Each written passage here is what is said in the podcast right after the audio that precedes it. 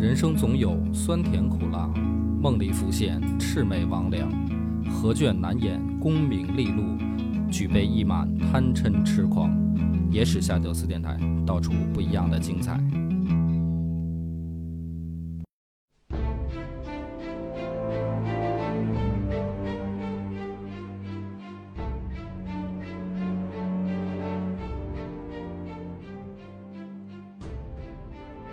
大家好，欢迎收听《野史下酒》，我是主播恶霸波。张小娘，咱们今天呢，又是进入了一个文学赏析的片段，《魏元绍袭豫州文》。但是这个名字呢，大家可能在历史上或者说印象当中不不深刻嗯，啊，因为它另另外一个名字会比较为人所知，就是讨曹操袭。这个讨曹操袭呢，它其实发生是在官渡之战之前。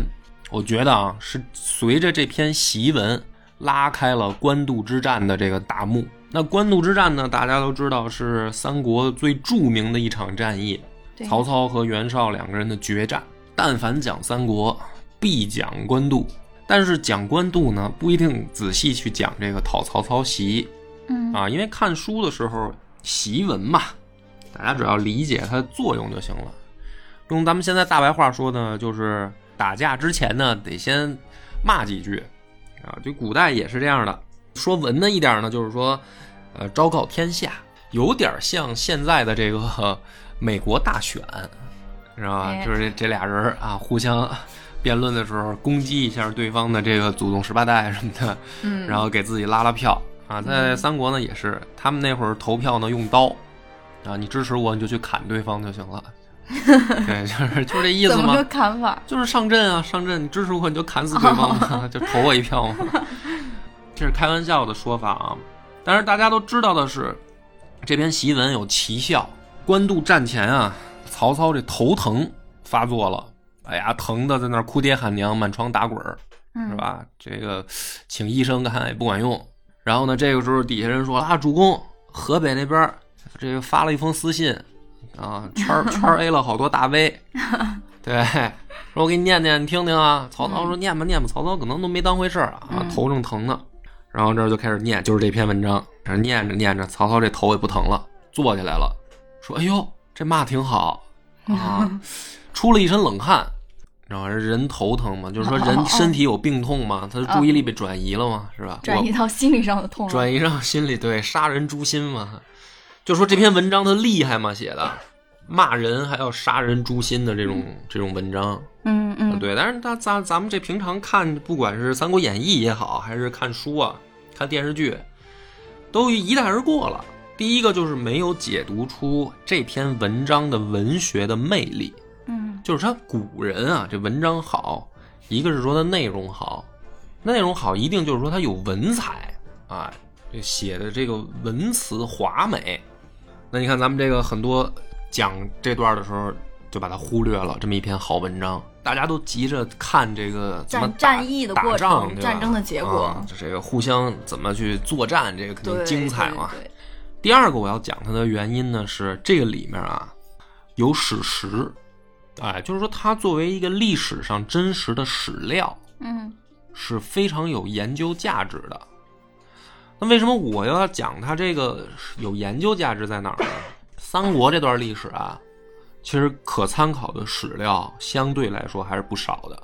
嗯你就最正经说，起码《后汉书》和《三国志》这就两本儿，嗯嗯，对，就是说他们都是记载过同样的事件嘛，就等于记载在不同两本书里面，而且记载的不完全一样。嗯比如说《后汉书》怎么写的，《三国志》怎么写的，里面是有差异的。而且除了这两本呢，有的人，就比如说专门研究这一段历史的学者、史学家前辈们，他还有更多的对比资料嘛。啊，就不光是这两本官方认定的史书，它还有其他的资料，那可能对比起来就更复杂。所以可能同样一个事儿，或者同样一个人，在不同的书里面，就记载出了不一样的版本。这样的话呢，这个讨曹操檄就有意思了，因为它是当时的一篇公开檄文，就是大 V 都被圈 A 了吗，大家看的都是一样的版本，所以说它相对所以它相对来说没有那么客多，客观一些，对，没有那么多的版本了。嗯，就是你比如说，你看《三国志》，它可能是一个版本说一件事儿；嗯你看《后汉书》，它可能是另一个角度。嗯，对吧？对，写书的人不一样，哎，那这个这篇檄文它就没有区别嘛？那所以去解读它呢，你就可以还原一个官渡之战之前，曹操和袁绍两方这个军事集团啊，他们到底是怎么回事儿？这里边的恩怨情仇什么的，这篇檄文里边有答案啊。这个咱们是老规矩啊，就是我随着随着去念这个檄文，我随着去解释，这故事呢大概就勾勒出来了。同时呢，我们也要学习的就是这个作文的写作技巧，你知道吧？这是拿分的关键点，如何成为一个畅销书作家？听众朋友们里边有孩子的，哎，在上中学的，对。哎，还有这个家里有中学生的对对对，这些家长们，对，来听一下波哥的野史下酒，对对对，对这个给给孩子们讲讲，真的，因作为文加十分，这个古文写作真的是很很有这个怎么说呢？叫文学魅力啊，啊，它语言凝练，词意丰富，对，就是它用的每一个字都是很精准的，它不像说大白话，咱们现在写作文都是白话文嘛。嗯，白话文其实好多你写的好不好，那文词差差一点儿还是好一点你你感觉不深。嗯，古文可不一样，咱们一段一段来啊。盖闻明主图威以治变，忠臣虑难以立权。是以有非常之人，然后有非常之事；有非常之事，然后立非常之功。夫非常者，故非常人所拟也。这个就是开篇第一段，什么意思呢？你听这个氛围啊，嗯，我读的时候呢，我是感觉要出大事儿了，哎，就是要出事儿，知道吧？非常多的非常，用了非常多的非常 对，啊，所以就说呢，不是一般人要干的大事儿，哎，要出大事儿。那这这什么大事儿呢？你像古代啊，非常之人，非常之事，嗯，就跟国家大事有关了，然后跟嗯天下局势就有关了。对，所以这个开篇啊，我觉得说这个讨曹操檄呢，如果你要咱们现在按照这个属性划分啊，它是一个起码开篇是一个悬疑片儿。你说说，哎，突然就给给你讲说，我跟你说一事儿啊，要有一个老老牛逼的人要要办一件特别牛逼的事儿，别的人办不了，他就这么给开篇，哎，这个氛围铺垫足了，对吧？就是反正这个注意力一下就集中过来。文体是可以替换的，你知道吧？你你写别的，你比如说你写你写这工作报告，我建议你也这么写，你前面两句可以替换嘛，嗯，是吧？我先吓唬吓唬领导，啊，说有才的人都得啊考虑全面再办事儿，是吧？懂事儿的领导都得听话才能做好，所以有非常之人，才有非常之事啊！你不听我那有你就非常之等着公司事倒闭才有非常之功，是吧？你就把领导这注意力得吸引过来了。这个接下来说啊，嗯囊者强秦弱主，赵高执柄，专制朝权，威服有己，时人破邪，莫敢正言，终有妄夷之败，祖宗焚灭，侮辱至今，永为事件。第二段前半段啊，囊者就是说之前发生的事儿，他就举了一个例子。嗯他刚才前面不是弄一悬疑片吗？说嗯要出大事儿了啊。嗯嗯那这这种事儿呢，他说之前出过，上一次出是什么呢？有一回啊，秦朝出一个人叫赵高，大太监，大太监呢天天哄着这个胡亥吃喝玩乐，然后天天也不上班，最后怎么办？你看这秦朝二世而亡，出过这样的事儿，啊，秦朝就因为这个事儿国家都亡了。嗯，先把恶果，后来呢，到了汉朝，还有一回也也出了这么一事儿，说是吕后纪年，产陆专政，就是吕产、吕禄啊，嗯啊，吕家的这两兄弟，内兼二军，外统赵梁，善断万机，绝世醒进，下陵上替，海内寒心。就说到这儿，就是说什么呢？你看秦朝这事儿不是发生过了吗？哎，完过去翻篇了啊。汉朝也出这事儿了，就是刘邦这媳妇儿吕雉他们家最后专权啊。刘邦死了以后，这老吕家上来把持朝政，大汉朝一看也要完蛋啊。哎，但是当时呢，有于是将侯朱须兴兵愤怒，朱夷逆暴，尊立太宗，故能王道兴隆。光明显荣。这就说什么呢？为什么汉朝后来他转危为安了呢？嗯因为出来俩人儿，绛侯就是周勃，朱虚侯就是刘肥的这二儿子刘璋张啊。刘肥是谁呢？就是刘邦跟那个酒店那寡妇生的那个私生子，就是刘邦的孙子。嗯说这个老吕家不是把持朝政吗？眼看着国家又要完蛋，哎，有这个忠臣良将就出来了，然后把这个吕家的人控制住，啊，把这个吕家的政权推翻，然后大汉朝转危为安。写到这儿，第二段就完了。那这个就呼应第一段，他最后一句写：“此则大臣立权之名表也。”啊，这是呼应开篇第一句话，叫“忠臣虑难以立权”。这两句话是呼应的，嗯所以他第二段是写的什么呢？说咱们这一回要出一什么大事儿呢？是吧？古代发生过，就是说这个国家有人他专政啊，嗯把持朝政，这个要搞不好的话，国家就亡了。但是要搞好了，哎，这事儿就不一般了，就要有这非常之人出来。这个说明什么问题呢？就是这个作者陈林写的这儿就说，咱们现在就有这样的人。嗯他一定是有这样，他这个在朝中捣乱的，这样需要诛灭的人，对我才说要出大事儿嘛。对那么这个人是谁？第三段紧接着来了，司空曹操。哎，这篇文章主要就是骂曹操。对，主角出来了，这个文章也进入正题了，这就是开骂了，准备。说司空曹操祖父中常侍腾，与左冠、徐晃并作妖孽，饕餮放横，伤化虐民。这说的谁呢？说这曹操的爷爷嗯。叫曹腾，这是曹腾，爷爷就不是好东西，哎，就叫作妖啊，用咱们现在话说叫作妖。他因为原文他写的是并作妖孽，嗯谁跟他爷爷并作妖孽呢？举了俩人，一个叫左冠，一个叫徐晃。这两个人呢，现在已经不如他爷爷出名了。就是曹操的爷爷曹腾，现在的知名度已经超过这俩人了。因为那俩没有曹操这样的后代，对对，因为曹操他爷爷这不后来是中国第一个当了皇帝的太监嘛，就是等到他曹操他儿子后来当了皇帝，然后就把他爷爷也给追封出来了嘛，嗯就是把他太爷爷也给当成皇帝了嘛。证明了，啊，一个太监当皇帝了，你敢信 是吧？所以他这个知名度蹭蹭上升。嗯但是你要知道，在写这个文章的时候啊，就是东汉末年的时候啊，其实这个左冠和徐晃 这两个太监，某种意义上他的知名度是要高于曹腾的。嗯，怎么说呢？比如说张敏，你爷爷要是太监，那没人听说过。你爷爷才是太监对监，，但是说你爷爷跟李莲英齐名儿，这是一下大家就明白了 啊、这是什么时代、什么背景，大家一下马上就掌握了，对吧？他就是这个意思，就是说这陈琳呢，怕大家不认识，说曹曹操爷爷是谁啊？说一太监，那有什么了不起的？哎，跟当时两个著名大太监齐名，一块儿在朝里面作妖，大家一下就明白了，说哦，不是好东西。这个徐晃当时就被被朝中啊，就时人称为徐卧虎，就是趴着的老虎。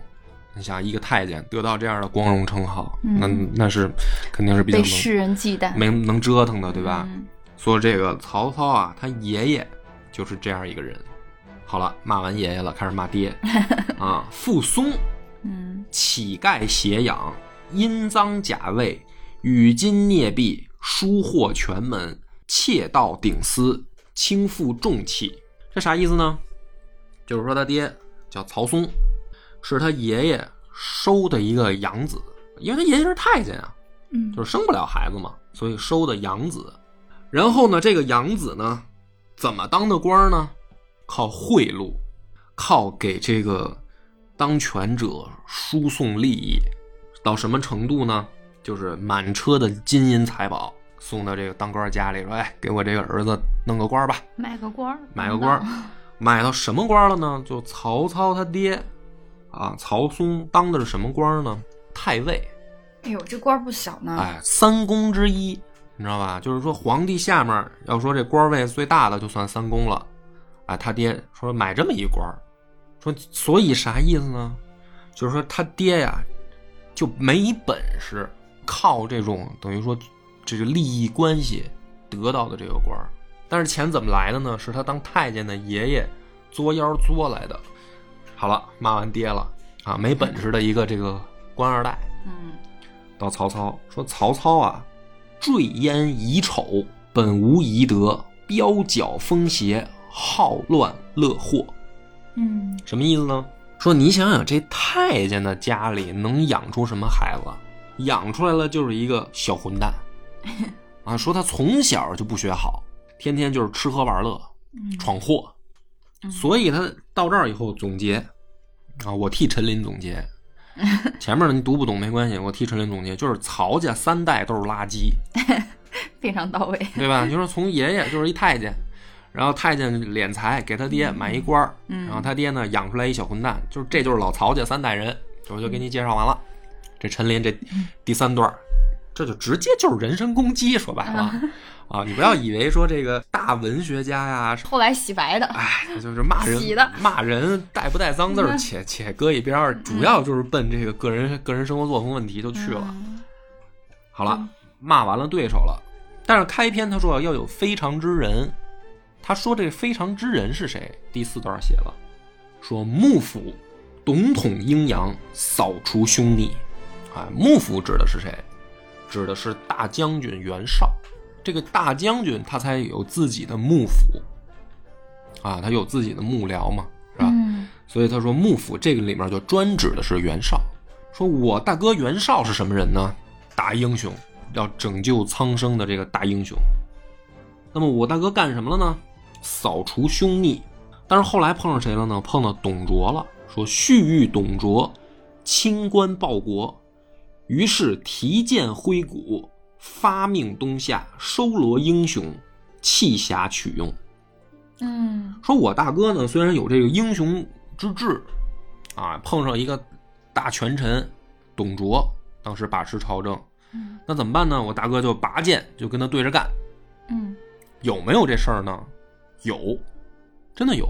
嗯就是这个董卓呀，当时他有了一个 idea，董卓突然想呢，说我能不能把皇帝废了，我自己立一个皇帝？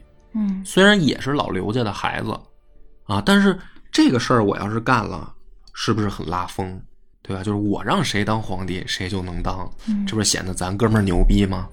后来董卓呢，就开会，呃，正式在历史上记载呢，朝堂上就聚会了两次，没人敢说话。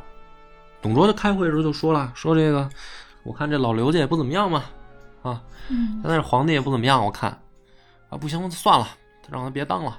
我看这个老刘家那个小谁还行，就是说后来献帝嘛，嗯，当时陈留王，啊，说这不错，让他当吧。大家觉得怎么样啊？满朝公卿没有人敢说话，那谁敢说话呀？没人说呀。最后这事儿就过通过了，一致同意。所以说，从法律的流程上来说，董卓这件事儿是符合程序的。嗯，人家也开大会了。对，因为这汉朝就是这样，我开会了，没有人提出反对意见，那就叫通过了。嗯当时只有一个人敢反对他，但是可惜这个人是没在朝堂上，因为在开会之前，就是等于小范围会议，嗯董卓就找了一帮军职人员，就是军官，他先开了一个会，说把这个想法说了一遍。当时这里面就有袁绍，袁绍当时就是说，我觉得这事儿呢，能不能出去跟我四叔商量一下？啊，他四叔是太傅，他们老袁家都是高官。说这个事儿吧，你大哥你这么，因为他这回这回开会呢是一帮军官，说这朝堂的事儿呢，我得回去问问我四叔行不行？嗯董卓呢就急了啊，说刘家的孩子啊都不怎么样啊，咱们就没啥用的，就别商量了。这说了这么一句话，袁绍当时就急了，拔出刀来，就跟董卓作别，就是这个手歘就把这刀抻出来了，嗯说今儿不聊了，到此为止，我走了。然后满座皆惊，说哟这袁绍不给董卓面子，袁绍就是这么一种人，就是他就不敢畏强权。哎，我我别看你董卓怎么怎么厉害什么的，我不怕你我不怕你，你说的不对，我就顶你，当着大家面顶你。所以陈琳呢，他就说啊，说你看当时董卓在那儿嘚瑟的时候，我们家主公提剑挥鼓，发命东夏，收罗英雄，弃侠取用。为什么呢？要跟恶势力做斗争嘛。说，但是在这个时候呢，说因为要和恶势力做斗争，所以呢，就是用人的上面呢，要能团结一切能用的人啊，就是谁愿意咱们一块儿抗击董卓，咱们就都是都是朋友。他是本着这样一个目的，说就在这种情况下呢，故遂与操同资合谋。嗯啊，不是说我们家主公这个没看出曹操是什么人，嗯，早就知道老曹家三代都是垃圾，知道这事儿。但是说因为有董卓在，所以当时才带着曹操一块玩来的。嗯你看这这话上他说的没毛病。后面呢对说我们家主公呢授以必师，为其鹰犬之才，爪牙可任。嗯就是这曹操在我们家主公袁绍眼里是什么呢？是一狗腿子，就是我这儿需要打手啊，需要鹰犬，嗯我这需要曹操这样的人，他适合干这个。这个是袁绍对曹操的定位。那么是不是这样呢？是不是呢？哎，就是历史上是不是这样呢？还真是 啊，这咱们慢慢讲啊，一点一点去剖析它，因为这里面有史实。这个袁家呀，四世三公，高门大族，就是正儿八经的贵族贵族嗯啊，贵族中的贵族。百岁山，对，因为这个门生故吏遍天下嘛，嗯就是说这个朝廷里面当官的，在东汉啊，它有一种推荐制度，叫表举。比如说我看见这个人好，我呢手里面有这个推荐的名额，嗯我就可以把这个人推荐上去当官儿。这样的名额不是谁都有的，嗯。是原本的高官家族里面才有。那这样的名额呢，一般呢就会就等于在限定在高门士族的手里面。啊，比如说老张、老袁家、老杨家这几个，咱们都是哥们儿啊，都是贵族。嗯。那我就推荐你们家孩子，你推荐我们家孩子。嗯，首先，咱们先把这个既得的这个利益保持在咱们这几个家族之间，对对吧？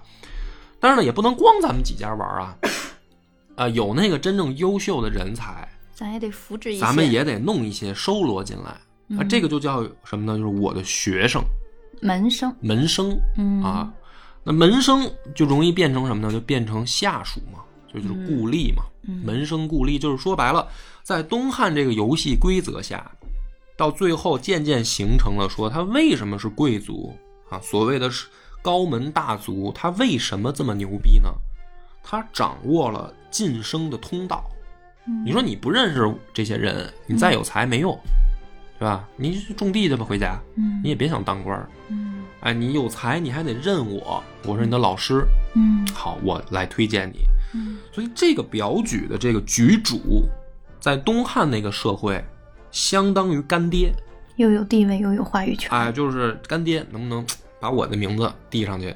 那么袁家他就是这种既得利益阶层，嗯，而曹家、曹操他们家不是。他得靠人举荐，哎，他也得找局主。所以呢，这个时候啊，袁绍说啊，说我看曹操这个人能干嘛呢？能当个狗腿子。这个话他说，他们老袁家的人说，还真没毛病。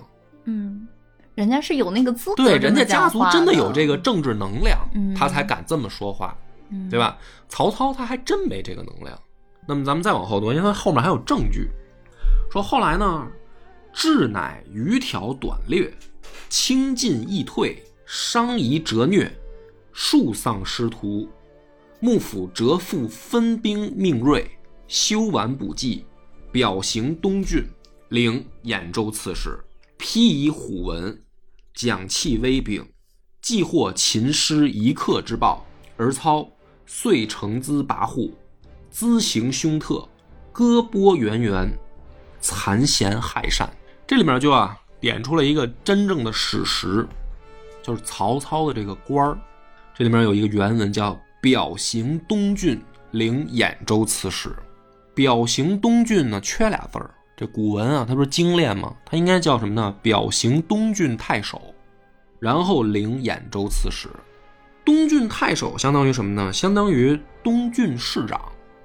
嗯那表是什么呢？表就是说袁绍，我给朝廷上表，嗯就是去一报告，说我这儿有一个人啊，这个叫曹操，小伙子不错，说我觉得他呢能当一东郡市长。那这个是什么意思呢？就东汉当时啊，天下大乱了，这个朝廷呢变成一个橡皮图章，有势力的这个贵族、士族或者军阀，他已经不等皇帝命令了。说这儿有一个啊某某市缺一市长，这大哥就说了，说这个兄弟，我给你上一表，你我就给你刻一章，你就上任去吧。所以东汉末年出现好多这种现象，比如说啊，这个东郡一下来仨市长啊，比如说这边袁绍大哥表了一个，那边可能袁术大哥也表了一个，这边朝廷可能自己还任命一个嗯啊，仨市长到这儿了，那怎么办呢？这仨谁干谁不干啊？打一架吧。你们自己在这儿打，谁赢了，哎，最后朝廷不管，朝廷不给你分辨，说我谁我这任命的啊，你们谁占理，朝廷管不了这么多。朝廷的做法就是你们自己谁最后留下来赢了，我再给你更正一下。所以这个就是说，好多军阀和这个贵族，他敢自己表，表完了以后，直接刻一章，让小弟就上任去了。为什么呢？最后其实说白了，谁拳头大谁说了算，啊。所以曹操他第一个啊，真的说这个在外面有这种实权的这个东郡太守，是袁绍给他表的，上表朝廷说曹操东郡太守。那什么呢？那你就是老袁家的这个政治集团里面的一份子，你才能去东晋当这个市长。那有的人说了，说你说的不对，曹操之前也是朝廷命官，对吧？他不是说到这个时候才到老袁家这儿。他才当官啊，人家本来就当过这个洛阳尉，是那个洛阳公安局局长。曹操干过这个，后来给那个太监叔叔打了，然后辞职了吗？回家了吗？说还还曹操还当过西园八校尉，对吧？还还当过朝廷命官。说这个东郡太守不是他第一个官职。嗯，哎，如果能问出。这个问题的朋友呢，说明很好，有点积累。哎，对，他还能了解，因为好多人可能他都搞不清楚曹操到底当过什么官啊。嗯，我就搞不清楚。对，咱们一个一个说啊。你看他说当这个洛阳北部尉的时候，不辞职了吗？对吧？后来不干了吗。然后后来这个西园八校尉是什么呢？西园八校尉不是长制军职，是说有任务的时候你是这个校尉，西园军一裁撤，这个校尉就没了，就是他不是一个常用职务。那么，所以说，在这个东郡太守之前，就是曹操在这个袁绍表他之前这段日子里，在朝廷真正的官职是什么呢？是有一个正式官职的，叫议郎，议论的议，郎就是新郎那个郎，他是议郎。嗯，议郎这个官是什么呢？相当于皇帝的私人顾问，就是皇帝有事儿，啊，说我有一事儿没太弄明白啊，说这马桶怎么通？说曹操，你过来，我问问你，这马桶应该怎么通？这个就是一郎，私人顾问啊，也可能问你国家大事儿，谋士一样。哎，就是类似于这种角色嘛。那这个一郎他的级别或者俸禄是多少呢？六百担，六百担在朝廷里面根本就不是什么大官朝廷里面认为说啊，说到一定级别啊，就是说你够够身份了啊，是多少呢？二千担。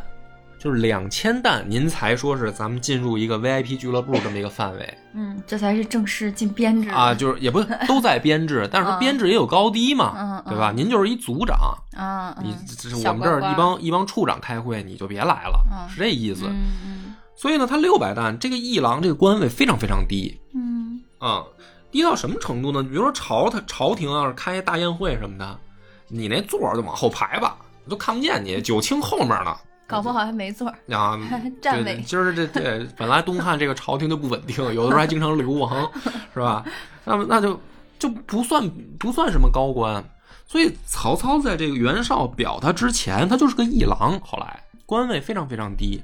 所以呢，好多人瞧不起他，就是你算狗屁一方诸侯啊，对吧？你不算，哎。然后是我袁绍作为你的后台，作为你的靠山。你才算是有了一片地方，嗯，这个怎么说呢？这个你的这个威风是靠我们老袁家罩的，嗯，这段话是不是史实呢？也是，确实是这样。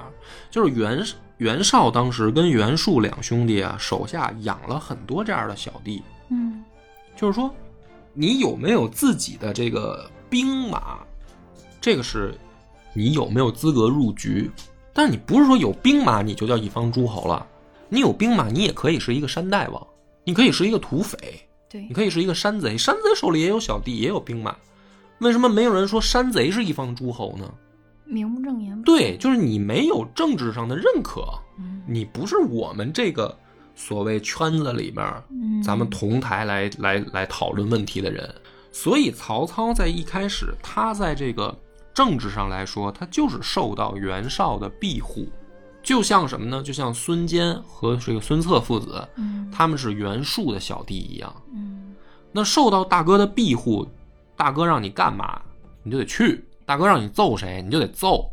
嗯要不然的话呢，我就发一封公开信，我说这小弟我逐出了啊，这不算我们不算我们政治序列的了，那你可就惨了，没靠山，你看在江湖上就很难混了。嗯就是我是简简单把它把它理解为这样嘛，嗯嗯就让大家可以明白说当时那个环境背景到底是什么。但是呢，说到这儿呢，话锋一转，说曹操这个人呢，还心黑手狠，欲望很大，但是可是可是呢又又能力不强，就是本来呢袁绍是收你当一个马仔小弟，让你出去打架，可是曹操呢还老打不过别人，哎，一打仗呢还老损兵折将，老让人揍。说这袁绍是没办法了，说要不兄弟这样吧，你也别跟我这儿捣乱了，说你出去单独发展，你还是我的小弟，我还给你当靠山，但是你别在我的这个序列里裹乱了啊！嗯我也你也不用替我打了，好吗？就是你找一地儿你自己歇会儿。然后说呢，等于曹操才有了兖州这块地盘嘛，就是说嗯等于就是袁绍说你你别在我们这个我们这河北这儿挺乱的，这都伤着你，你别来了，你在河南玩儿，那边儿那边儿那边儿竞争没那么激烈，对吧？啊，就是你去那儿吧。说好了，曹操去了以后怎么着了呢？出事儿了。故九江太守边让，英才俊伟，天下知名，直言正色，论不阿谀，身手被萧玄之诛，妻奴受灰灭之咎，自是士林愤痛，民怨弥众，一夫奋臂，举州同生。咋回事呢？这也是一事史实，真事儿。嗯说这不是袁绍不带着曹操玩了吗？说你去河南自己踏实踏实，嗯啊，袁说这个曹操到那儿呢就开始嘚瑟，啊，没大哥管了，嗯屌了，说呢就哎就放飞自我，就在当地呢杀了一个名士，这个人叫边让，曾经当过九江太守。就是他虽然这个边让啊不是什么所谓的高门士族，嗯就是他们家比如说不是说几代啊都是高官，嗯但是呢人家当过这个朝廷命官，嗯就是说也在圈子里面算一号，起码说是什么呢？比你们老曹家不差，就是从江湖名望上来说，因为你曹操你是一太监的孙子，嗯这事儿说出来啊挺丢人的，所以呢这个边让呢可能啊言语当中透露出来了说啊曹曹操，因为什么呢？嗯边让他后来在九江太守啊，他辞职以后，他就回到兖州了。他回到兖州，正好兖州这块儿不是曹操现在自己经营吗？嗯哎，等于他这地方官就是曹操。这一大名士回来一看，说：“哟，这太监孙子现在在我们这儿管事儿啊，嗯什么玩意儿啊？”可能就说说点不咸不淡的话呗，嗯就让曹操知道了。那曹操就很生气，什么意思嘛？看不起我呗？啊，你看不起我，我就弄死你，就把等于这样就把边让这一家子就给宰了。宰了以后呢，在兖州就算捅了马蜂窝了。其他的这些士族和地方豪族一看，说这个曹操怎么回事儿？强盗思维，对，就是说人家说你，你就杀人家，嗯你这不就土匪吗？嗯你要杀一个说这个平头老百姓，我们可能也管不着你啊。嗯你杀的是一个名士，嗯，当时那个历史背景对这样的人还是挺对尊重的，大家对，就是说大家都很尊重名士，结果你把他杀了，原因就是因为人家可能背后说你坏话来的这一下子就有民愤了。啊。那这个这些士族和豪族一想说，边上说的也没错啊，你确实你你爷爷是太监啊 啊，那我们要是这么说，你是不是也杀我们呢？于是后来怎么着了呢？说兖州全部造反了，就等于曹操这地盘就丢了。嗯啊，丢了的结果是什么呢？说故攻破于徐方，地夺于吕布，防黄东邑，岛居无所。就是说，曹操这不是杀了边让以后吗？地底下这帮豪族全部反叛了，这什么来一个土匪乱杀人？说的咱不行，咱换一人吧。嗯哎，这吕布不错，吕布也挺能打的。然后吕布你来领导我们吧，嗯，就把曹操给赶走了。够狼狈的。然后是什么呢？说幕府就是袁绍啊，为强干弱枝之意，且不登叛人之党，故复元金换甲，席卷起征，金鼓响震，部众奔举，整其死亡之患，复其方伯之位，则幕府无德于掩土之民，而有大造于操也。嗯就是说啊，这袁绍一看这曹操这儿正狼狈呢，说这是我曾经一马仔，我一小弟，说现在一看都过街老鼠了啊，怎么办呢？袁绍就琢磨说，哎呀，这个兖州这片地方呢，要对比一下啊，我倒是觉得给吕布还不如给曹操呢嗯啊，这个吕布也不是什么好东西，虽然很能打，嗯。但是这个家伙也不太忠诚啊，这个嗯。先后反叛两任老板啊，他这个干所谓干老董卓不就是吕布给干死的吗？嗯。啊，他之前再前一任老板丁原也让董卓给卖了啊，这个吕布也不是什么好东西。说他们俩要比起来，嗯。还是曹操好一点。说干脆这样吧，啊，袁绍大哥就发话了，说这个支援曹操一把啊，给他输送一些这个铠甲武器，然后帮着他策应一下，吓唬吓唬吕布。说吕布听到这儿以后呢，叫部众奔举，就吕布那边的小弟就散了。原本投靠吕布的，一听说袁绍支持的还是曹操，那好了，那咱们就还是别跟着吕布了，得跟这个幕后老板的意思走。对，然后，所以袁绍就说啊，说我呢，对你是有恩的，啊我对你有整其死亡之患，复其方伯之位。你要没我，你哪儿来的兖州这片地盘？所以这也就是告诉兖州人民，他能当上你们那儿所谓的州牧，那是因为我当时同意了。我要不同意，我就说 说轻一点儿，他跟吕布打的时候，我要是不帮他一把，他就让吕布给揍了。或者我再孙子一点，我跟着吕布一块揍他，他早都没了。说现在他嘚瑟起来，你们还真信？你们也不看看他是怎么嘚瑟起来的？哎，那这个事儿又是不是真的呢？嗯还真是，因为他的确杀了边让，就是当时兖州啊，就是张邈、陈宫这些人，他们是兖州的地方的豪族，大的家族，他们一开始是很支持曹操的。就曹操刚来兖州的时候，张邈是欢迎的，也认识曹操，来吧，挺好的。乱世嘛，是吧？乱世咱们就是也需要找一些这个地方保护伞嗯啊，结合一下。说，哎，曹操，曹操，你背后大哥是袁绍啊，那挺好的呀。我们能跟袁绍搭上关系嘛？啊，我们也乐意，就是说加入老袁家这个政治政治版图嘛。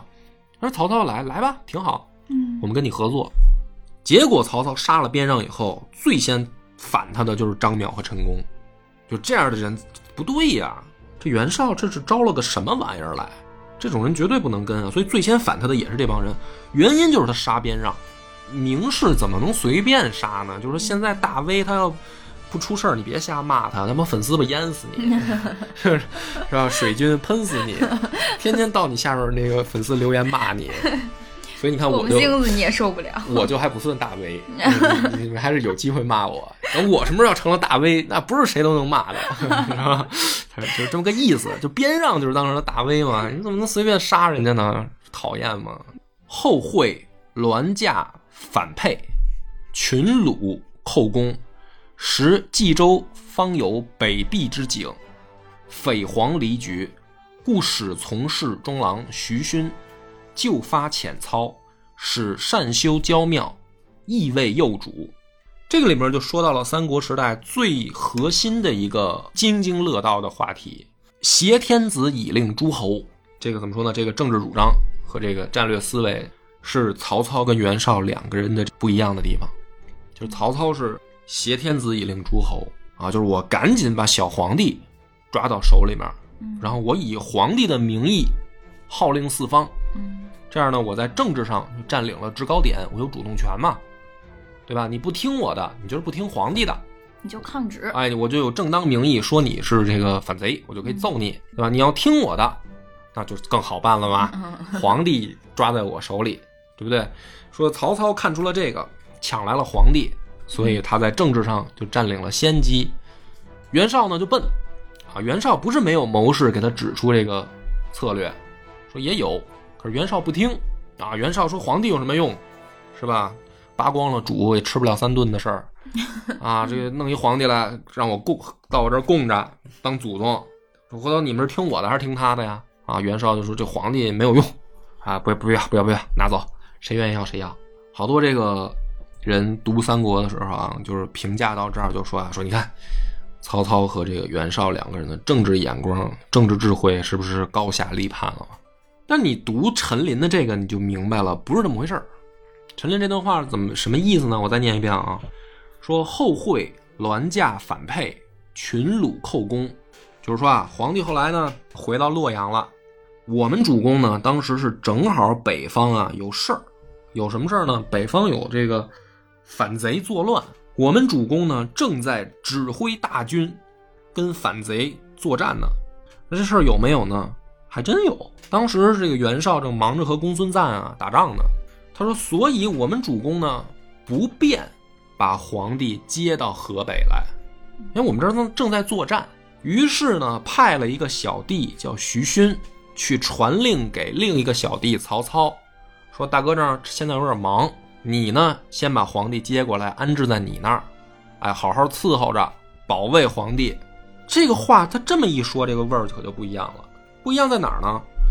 袁绍并没有反对迎天子，就是他不是像大家这个看《三国演义》里面说，啊，袁绍这个笨蛋，他怎么就不知道把皇帝迎奉过来呢？不是这样的，袁绍是支持迎奉的，而在袁绍的这个政治集团里面，曹操，你是我袁绍的小弟，你赢就相当于我赢，因为你也得听我的，所以皇帝去你那儿就是在我们老袁家的控制范围之内。他是这么理解这件事儿的，那你说这么理解他对不对呢？其实也对，为什么呢？因为当时历史上发生过这样一件事啊，就是说汉献帝特别感谢说，哎，曹操你当大将军吧。袁绍听说了以后呢，很不高兴，说那你封我什么？封我太尉？我怎么能在曹操之下呢？啊，对，说这皇帝好像有点不懂事儿。曹操马上回去就说说大将军我不当了，给袁绍当。啊，我随便你给我封一别的就行，我当不了大将军。大将军本来就该袁绍当，这是后来啊，因为他们这个打完了以后，往曹操脸上贴金，说哎，曹操这个人重实事，就是说重实权嘛，就是皇帝已经抓在手里了，你这个什么大将军，这不就是个号号吗？就是一个名字而已，你有什么用啊？在东汉非常有用，你是什么官职，这个是非常有用的。就像我刚才说的，高门士族，啊，你在在士族的眼里面、心目当中，你代表的什么形象，直接影响谁来跟你干。你现在是问题是什么？比如说我，我是一个有才的人，啊，我想我想发挥自己的这个特特长，展现自己的聪明才智也好，或者说我这一身武艺，我投奔个大哥吧，啊，皇帝不管事儿啊。嗯，对吧？我投奔一大哥，我投奔谁呢？我是投奔河北的大将军袁绍，我还是投奔河南的这个司空曹操呢？哎，就比如说你现在不是找工作呢吗？你来回来去考虑那些，你也不是看什么啊，这个 A 单位是不是最后能吞并市场，称霸整个你们这个什么设计行业，或者还是 B 单位将来能怎么着？你根本也不是这么考虑，你不就考虑说谁能给我每个月多开两千块钱、三千块钱吗？对不对？就是说，实际 很实际的问题嘛。对呀，大将军那儿工资高还是司空这儿工资高嘛？那这个当时在东汉社会呢，你不能以工资来这个界定，但是它是什么呢？它是一个名声，名声就相当于工资啊。老袁家是吧？四世三公这么一个门生故吏遍天下的政治集团，现在是政府任命的大将军，那是什么概念？那就是东汉军政最高长官。人家这个名分就在袁绍那儿，不在你曹操这儿，所以这个是不要事后诸葛亮，事前对于迎奉天子这件事来说，袁绍做的其实没错。我既把这个雷扔在了河南，因为什么呢？董卓之前也是把皇帝带在身边，你说董卓算不算挟天子以令诸侯呢？其实也算，可是诸侯听他的吗？不听他的，而且诸侯还以此为进攻董卓的借口，就是说你挟持了皇帝，你实际上是国贼，我们就是要干死你。所以不是说把皇帝抓在自己手里就一定是好好的结果。嗯袁绍的这个结果没错，皇帝是抓在我小弟手里，人又没在我河北，最后出什么事儿，我可以完全甩锅给曹操。但是我要用这条政治上的这个话语的时候，我可以说，哎，曹操是我政治集团我的庇护下的，是我让他去赢的天子，有什么问题吗？没什么问题。嗯所以这段话理解到这儿就差不多可以了。但是呢，说曹操这个家伙又作妖，他又干嘛了呢？说操便放置，专挟邪迁，当欲进省进，被武王使，拜法乱纪，坐领三台，专制朝政，爵赏犹心，行路在口。后面这句话特别精彩啊，就是说这个文辞之华美啊。说曹操所爱光武宗，所恶灭三族，然后群谈者受显诛，附议者蒙引路，百僚前口，道路以目，上书记朝会，公卿充元品而已。说我没想到的是呢，我让我这个小弟去保护天子，给天子当个保镖，结果这个小弟竟然把持朝政了，做到什么程度呢？他喜欢的就提拔，他讨厌的就给人宰了。哎，他竟然等于公开的当权臣了，想嗯啊？你觉得你牛逼了是吧？好，咱们这个这个就是两个问题了啊。第一个是，这是曹袁绍在吹牛呢，还是说这个实际上他根本就控制不住曹操呢？这是第一个问题。第二个问题是，曹操有没有像袁绍说的那样，真的跋扈杀人了呢？这是两个不同的问题嘛。嗯好，我们先讨论后面这个，因为这后面这个比较好分辨。曹操到底杀没杀人啊？整没整他讨厌的人？马上文章下面给出例子了，说顾太尉杨彪典吏二司，享国即位，操因缘睚眦，皮以非罪，绑处参病，五毒备至，触情任特，不顾宪纲。好，又一郎赵衍，忠谏直言，亦有可纳，是以圣朝寒听，改容家事。操欲弥夺实名，杜绝言路，善收利杀，不似保文。举了俩例子，说曹操到底欺没欺负人呢？有没有杀人？有没有打人呢？有，这俩人一个是谁呢？太尉杨彪啊，前任太尉杨彪，太尉也是三公之一啊，嗯就是也是朝廷高官啊。这个曹操看人家不顺眼，要杀人家，那他这个事儿有没有呢？有啊。可是呢，这个事儿真实情况是什么呢？真实情况是这样的：这个曹操看杨彪顺不顺眼呢？可能也不顺眼。比如说啊，他刚迎献帝的时候，有一次聚会，杨彪就给曹操挂脸色了。曹操呢，当时的反应是什么呢？赶紧退出朝堂，回军营了，嗯跑了。人家就问啊，说怎么回事？你怎么不回来了？说我刚才聚会的时候，杨彪看我不顺眼，我挺害怕的，我也不知道老头想什么呢。嗯完了，曹操为什么看杨彪就是说脸色不好呢？因为曹操当时官位应该在九卿之下，就是你不是什么高官，你不能坐前面，嗯嗯所以杨彪就讨厌他。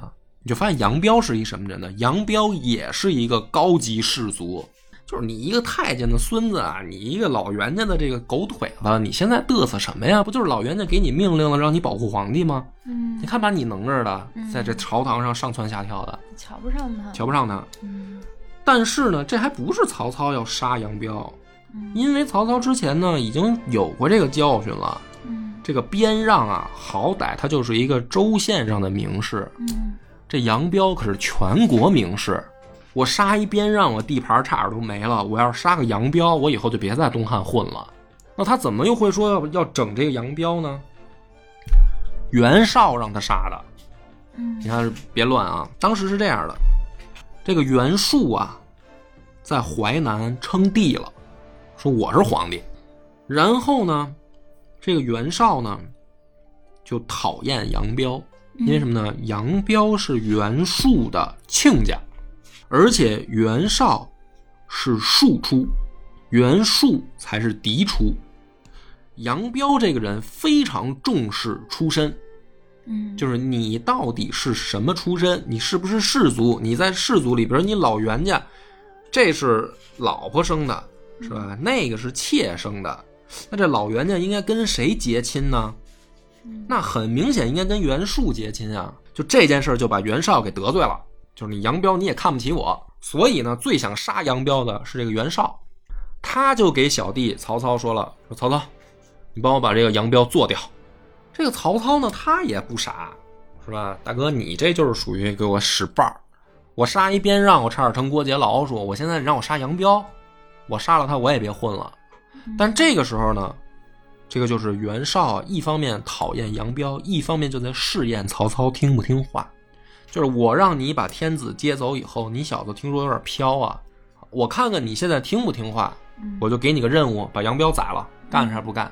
那好了，比如说小敏，你是曹操的话，你怎么办？这杨彪是杀还是不杀？那肯定得杀呀！肯定得杀。啊，我敢不听老大的吗？所以呢，曹操呢就找了一个罪名，说我要杀杨彪，因为杨彪要造反。为什么杨彪要造反呢？因为袁术是他亲家，袁术现在称帝了，这杨彪该不该死？该死！好，写了一封报告，就递给皇帝了。嗯皇帝，你给我批，你批是不批？这个曹操比你聪明，嗯你刚才说杀是吧？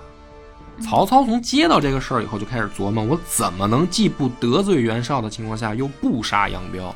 这是上一次杀边让总结的总结的经验教 训对变聪明了。变聪明了，我就怎么能我既不得罪袁绍的情况下，我又能不杀杨彪呢？嗯有一个办法，我写一个非常荒唐的理由，我让皇帝不批不就完了吗？因为杨彪也是高门士族，非常拥护皇帝。然后我说，因为他因为他跟袁术是亲家，嗯所以袁术造反了，他就该死。那最该死的是袁绍，他们俩还是兄弟呢，对吧？所以这个理由明显就不合理，哪能因为这么个理由杀人呢？嗯你要说，比如说杨彪公开支持袁术了，你可以杀他。但人家结个儿女亲家的时候，袁术还没称帝啊，你不能以这个理由杀嘛。所以这么荒唐的一个理由上去以后呢，按照正常逻辑来说，皇帝肯定就不批，就不能杀。好了，这件事儿我就有交代了嘛。我说大哥，袁绍，你看我办了。我办了，我想杀了，嗯皇帝没批，嗯，没签字儿，就是领导没批嘛。结果你这个时候你就没想到汉献帝有多无耻。汉献帝也不是傻子，不是像那《三国演义》里里面写的那样窝窝囊废，这个一大白痴，不是那样的。献帝很聪明，特别会玩权术。他上次因为大将军这件事儿，就让曹操跟袁绍结仇了。就是大将军是汉献帝要封给曹操的，嗯其实他能不知道怎么回事吗？他当然知道了，这大将军本来就应该是袁绍的，他就故意闹这么一下，让你们两个人狗咬狗。结果这个曹操跟袁绍这就心里面产生嫌隙了嘛。这一回汉献帝也不傻，曹操你给我来这个，我他妈就签字了，你怎么着吧？哎，我就签了，不杨彪杀吗？好，杀，同意。这时候你怎么办？杀呀！嗯，对你还是杀，那杀了这天下大名士杀了，你还混不混了？怎么办啊？这个时候呢，就把这个杨彪关关起来就打，严刑拷打。你是不是要造反？这说白了，有可能就打死啊，嗯，对？吧？就是按照大哥的命令。这个时候，曹操手下两大家族的领头人啊，一个是荀家的这个领头人荀彧，一个是孔家的这个领头人孔融，这是孔子的后代。两大氏族的这个等于说领头人联合跑过来找曹操就求情，说杨彪怎么能杀呢？你疯了吧，大哥！就是老板，你这不现在不清醒，你可能是这明显就是袁绍害你，你把杨彪杀了，咱们以后也就不用混了，所有氏族都不会帮你了，赶紧把这人放了。曹操就不放，就把这荀彧跟孔融就急坏了，说完了，老老大已经失去理智了，你确实是袁绍的狗腿子，但你也不能这么听话呀，咱们是该准备自立了呀。然后结果你猜怎么着？结果是负责审讯的曹操的小弟满宠，打了杨彪一顿，然后说杨彪呢宁死没招，看来查无实证，只能放了。你就明白曹操有多狡猾。第一个，大哥，你这事儿我给你办了，嗯，我尽力了。我尽力了，我首先我把他抓起来了。皇帝也同意了，我是在狱里面照死打一顿，嗯，本来就想打死他，但是呢，他他得有真凭实据，我才能打死他呀。他没招，他太刚了，他太刚硬了，他没招，嗯所以我没办法，没真凭实据，我只能放了他。而且呢，这事儿呢，也怪我手下小弟不懂事儿。我这手下这满宠啊，是一个傻子，他就是认死理儿，他就认为他招了就可以打死，他没招就不能打死。就我这小弟就这么轴。这事儿现在已经出了，所以大哥这杨彪没打死，嗯，这让袁绍面上挑袁绍面上挑不出理来，士族也挑不出理来。你们求情，我没听，为什么？我秉公执法，所以不要以为是士族在我这儿就好说话。我想打谁，我还是想还是能打，但是呢，我还没杀他，所以等于耍了这么一套太极拳以后，你就可以感觉得出来，这袁绍跟曹操两个人到底是个什么关系。嗯名义上来说，就是他是袁绍的小弟，嗯没错，要不然不用打这么半天太极拳。但是呢，这个小弟呢，的确有意志，他心对他跟大哥他不一条心了，现在。貌合神离，所以杨彪这件事儿实际上是袁绍拿来试曹操的，结果让陈琳现在一写，这味道可就变了。你曹操欺负人，你把人杨彪无缘无故抓起来打一顿，你这不权臣吗？第二个罪名来了，你挖坟。这段话这么写的啊：梁孝王先帝母坤，就是梁孝王是前任皇帝的同父同母的哥哥。坟陵尊显，桑梓松柏，犹宜肃公。而操率将吏士亲临发掘，破棺裸尸，掠取金宝，至今令圣朝流涕，市民伤怀。就是曹操啊，把这梁孝王的墓给刨了，嗯然后把人棺材盖掀了，把里面东西都拿走了。嗯后面就说啊，说所以曹操呢特制发丘中郎将跟摸金校尉两个官职，专门就是干盗墓的。这个写到这儿呢，我我就觉得这个很明显要说什么了。嗯曹操，你可是作为朝廷命官，这干的都是什么缺德事儿，对吧？皇族的坟墓你都敢刨，你你还有点人样吗？嗯，而且你还专门设立这俩官职，你说这事儿又是不是真的呢？？是真的吗？对不对？就是说，你看这个陈琳这个文章写得好，你看现在没有他这文章，就是《盗墓笔记》是不是少了很多素材？摸金校尉就是这么来的出来的？啊，就是人陈琳发明的这词儿嘛。所以你说到底有没有这事儿呢？你甭管他有没有，反正对世人影响至深，就认为曹操就干这事儿了。还写他干嘛呢？说身处三公之位，而行劫掠之态，污国害民，毒尸人鬼，加其细致惨苛，苛防互射，增剿冲溪，坑井塞路，举手挂网罗，动足触基线，是以眼欲有无聊之民，帝都有欲阶之怨，历官宰籍，无道之臣，贪残酷烈，于操为甚。嗯这一段话骂的就是慷慨激昂，说这个曹操在兖州治理是什么样啊？就是给你满路设陷阱嗯啊！用咱们现在话说，一条高速公路开一分钟一个收费站，就是你要么别开车，小贼，你要开车，我就能让你倾家荡产，是不是这样呢？是吧？这个陈琳骂归骂，就是他说的是不是事实呢？也是。你看，大家大家没想到了？说曹操不是在这个兖州搞屯田，让老百姓吃上饭，不是挺好的吗？对吧？这我之前也讲过，屯田效果这么好，怎么打官渡之战的时候曹操老缺粮啊？就人家河北人杀到河南来打仗，您在河南本土应战，你还老缺粮，嗯你咋回事？你这囤粮囤的，对吧？而且你人数也没有人河北人来的多呀，人曹操几十不是人袁绍几十万人来的，嗯，曹操你你不是史书上写往多了说你十几万吗？啊，人家从河北往这儿拉粮食，结果你还老缺粮，你这粮都去哪儿了？你屯田屯哪儿去了？为什么会出现这种情况呢？曹操在兖州啊搞得很有意思，他这个所谓的屯田啊，其实并不得民心。嗯，他把粮食都拿来自个儿用。不是，不是，他是这样的：东汉到末年的时候，因为天下大乱啊，每一个县都有地方的豪族。这地方豪族是什么呢？就是大的当地的宗族，嗯比如说我老梁家在梁庄，啊，我这这一个庄都是姓梁的嗯。那天下大乱了怎么办呢？好嘞，我们找一块地儿啊，家里边人都聚一块儿，找一个什么这个背靠山，外面有树林挡着地方，我们就造一城堡。咱们家的人这几百口子都住这儿，形成一个地方势力。这个就叫巫堡。嗯这是真实有很多这样的巫堡在三国时代。嗯那这样的话呢，比如说，哎，老张家，你们你们要不要来我们乌堡一块儿啊？咱们避难，免得外面兵荒马乱的，给你踩死怎么办啊？嗯所以这样的乌堡呢，在当地的一些豪族的领导下越聚越大。那么实际上是什么呢？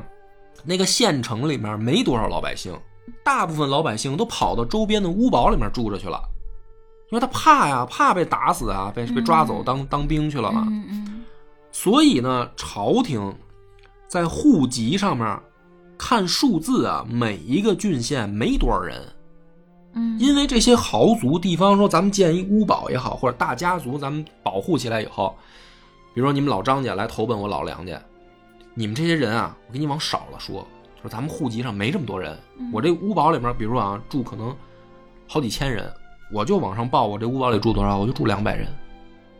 你住两百人，我就按照两百人交税。嗯避税。对，就是说你你你也进不来，我不让你进来，我怎么知道你进来干嘛？嗯你也甭管，反正我这个人名册就在这儿，就两百人，我就按两百人给你交。嗯但实际上我这里面有好多人，就是老百姓真正被庇护的是地方的豪族，在保护他们，不是政府任命的这些地方官儿。嗯所以曹操到了兖州之后呢，他一看这个情况啊，说：“哎呦，这人都不见了，是吧？嗯怎么办呢？好，没问题啊。你这个屋堡多少人？两百人对吧？两百人应该有多少地啊？那你剩下地怎么办？你不是空着吗？没关系，我找人来种。我那儿吸引了好多黄金的流民啊！嗯流民就是什么呢？就是土匪啊，吃不上饭的、流离失所的人，跟着我出来抢劫的人，嗯正没地呢。你这屋堡不是说你就两百人吗？对吧？你多余的地我可拿走了。嗯。拿走了以后呢，我就给我这些青州来的这个青州兵种，种完了以后呢，我照死了收税，嗯。因为你们这帮人没有土地，嗯。你们能来这儿种地是我曹操从宗族豪族那儿给你抠出来的地让你种，所以你大头就得给我交出来让我养兵。那好，宗族肯定不干啊，嗯。不行不行，我们这儿我们这儿也也也也有好多人，我这儿承受不了这么多人来种我的地，嗯其实我可能我我说我有多少人，好，你人多了是吧？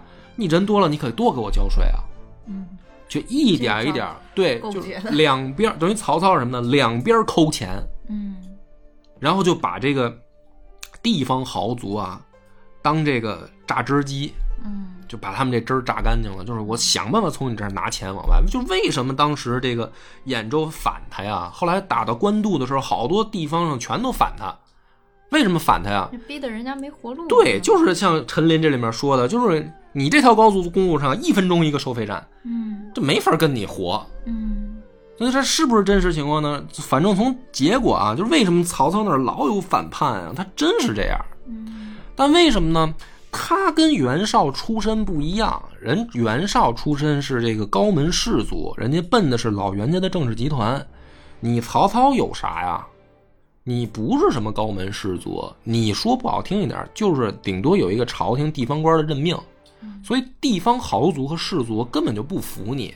就是袁绍去那儿，咱们好商量，对吧？我是咱们是一类人，嗯，这个游戏规则我们老袁家也是这么玩的。对，咱们是一个圈子，咱们是一个圈子，咱们得按照游戏规则玩。嗯曹操来了，说你他妈算狗屁士族啊！你不就是一地方官吗？嗯对吧你还来这儿你张牙舞地方官你张牙舞爪可以啊！你去县城里面看那个户籍嘛，嗯你看那个户籍人数嘛，你就按照咱们公事公办呗。我不跟你商量，嗯对吧？曹操一看不商量，他还烦我，嗯对吧？差点地盘都丢了，那我也不跟你商量，我揍你。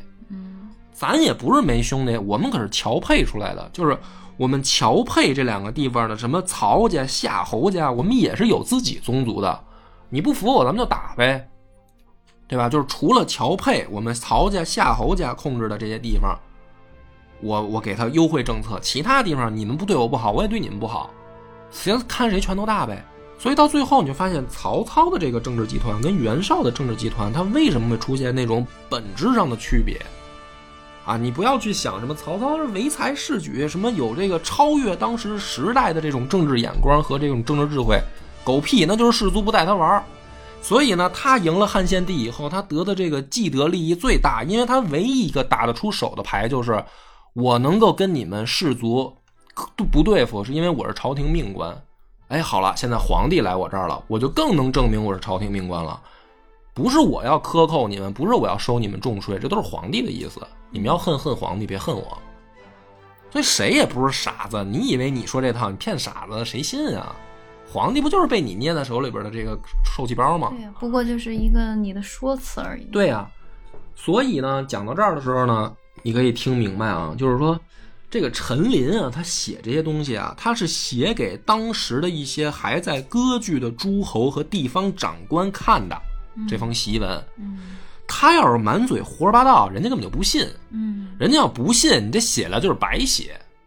所以你要是写出来还能拉拢到盟友，比如像刘备这样的人，要被这封檄文拉出来，你就写的得有真凭实据，嗯你就不能满嘴胡说。嗯那到这儿为止呢，再往下看啊，说幕府方结外奸，未及整训，家畜寒荣，既可弥缝，而操豺狼野心，浅包祸谋，乃欲摧挠栋梁，孤弱汉室，除灭中正，专为枭雄。王者伐谷北征公孙瓒，强寇劫逆，围据一年。操因其未破，因交书命，外助王师，内相演习。这几句话啊，操因其未破，因交书命，外助王师，内相演习，是说的什么事儿呢？是袁绍跟公孙瓒打仗的时候啊，打了一年。这个时候呢，曹操屁颠屁颠给袁绍书去书信，说：“大哥，你揍公孙瓒呢，我来帮你。嗯我从河南出兵，我帮你。”写了这么一封书信。结果呢，表面上说是帮袁绍去揍公孙瓒，实际上背后捅袁绍刀子。嗯他发兵跑到这个等于袁绍的老巢邺城，想搞偷袭，然后呢，会其行人发怒，赞意消疑，故使锋芒错缩，绝途不果。就是说曹操啊，想他妈背后打闷棍还失败了。这公孙瓒呢，也是他妈衰点儿没到一年就扛不住，就让袁绍给收拾了。这曹操呢，想搞偷袭呢，没偷成，还暴露野心了。好家伙，这个这个这狗喂不熟的狗啊，这是就是还要背后咬我一口。嗯所以到这儿为止，曹操的三条罪名就写清楚了：第一个杀人，第二个盗墓，第三个偷袭。这三条罪名主要就是对我老袁家来说，你就是个畜生。狼子野心。就这样的人，这样的小弟，你们要想跟他，我也是真没辙。嗯反正我已经说清楚了。嗯于是呢，后面精彩的就来了。这个檄文啊，笔锋一转，说：“今乃屯聚敖仓，组合为故，欲以螳螂之辅，御龙车之随。”就是说，这个曹操这个小螳螂啊，他跑到这个敖仓站住了以后呢，隔着这个黄河列阵，这不是野心暴露了吗？我们打公孙瓒的时候，他想在背后偷袭，不是被我们发现了吗？嗯他现在害怕了啊，他跑到黄河来这儿布防了，不就是怕我们大军南下吗？嗯实际上说不好听点，你不就是螳臂挡车吗？嗯后面就说了，幕府就是袁绍啊，幕府奉汉威灵，折冲宇宙，长戟百万，胡骑千群，奋中黄欲祸之土，逞良弓劲弩之势，并州越太行，青州涉济洛，大军泛黄河而剿其前，荆州下渊夜而击其后。雷震虎步，若举炎火，以若飞鹏；覆沧海，以傲标叹，有何不灭者哉？就说这一番话啊，简单来说就是我摊牌了，我要揍你了。嗯，我列举了诸多。他不用列举，他就说我的我的作战我都明摆着写在纸上告诉你。嗯首先，我们家主公袁绍奉汉威灵，折冲宇宙，就是说白了，天下没有没有我们不是对手的，就是我们是正义的一方，我们到哪儿都是肯定能打赢。我打你是师出有名的。我师出有名，而且我长戟百万，胡骑千群，我人多。嗯我要怎么打你呢？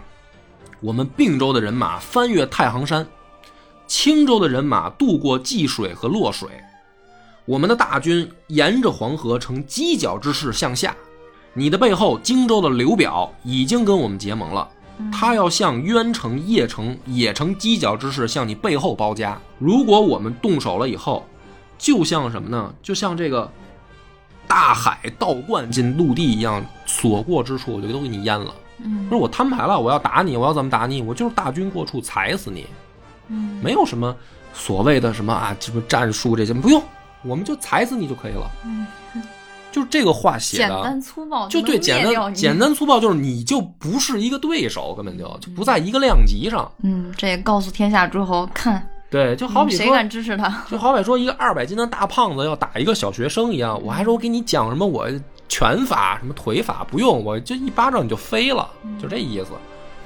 所以呢，说又操军力士，其可战者皆出自幽蓟，或固营不取，闲怨旷思归，流涕北顾。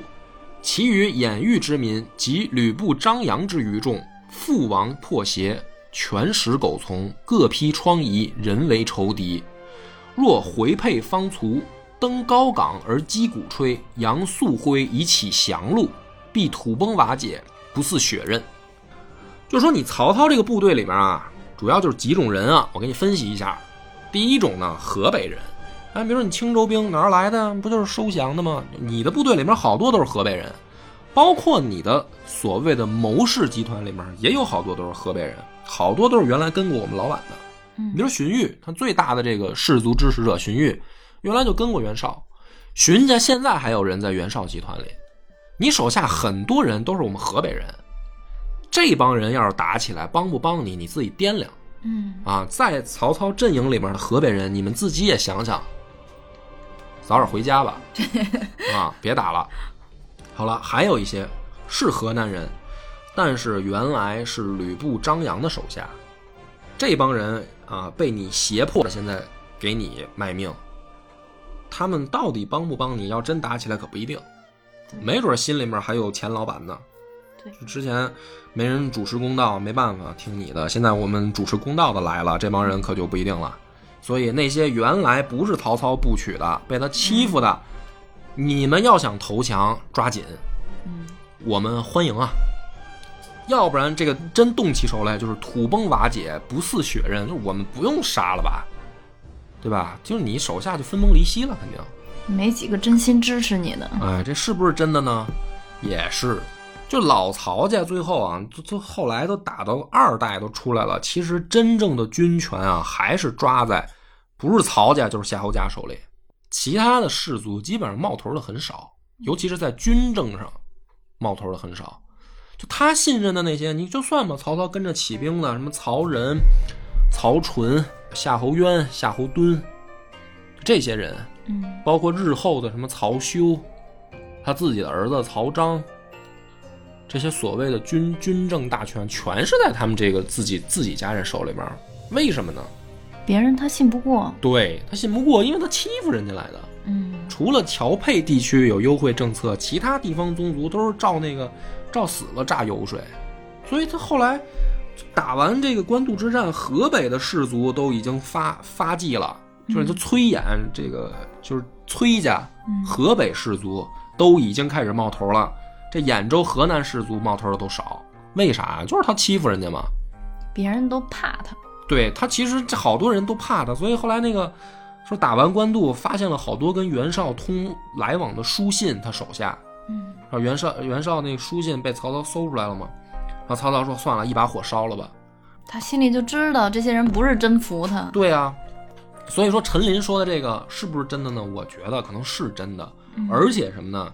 他明摆着讲出来的时候呢，一个是讲给曹操阵营的人听，另一个就是讲给那些观望的诸侯听。对，就这里面有好多事儿，你们观望，你们可能不明白，但我就我就把它放在明面上告诉你了，嗯，就这么回事儿。就是这么回事儿。嗯所以这个时候是曹操，我估计啊，听到这儿，他就头再疼也疼不起来了，吓都吓死了。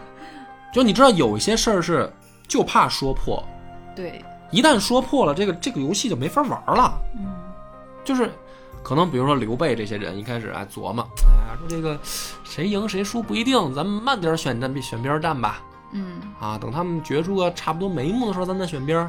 我估计看到这封檄文的时候，赶紧赶紧选袁绍，这还有什么可这纠结的？这还有什么可纠结的吗？对吧？这这这打进来，这不就是一边倒吗？肯定。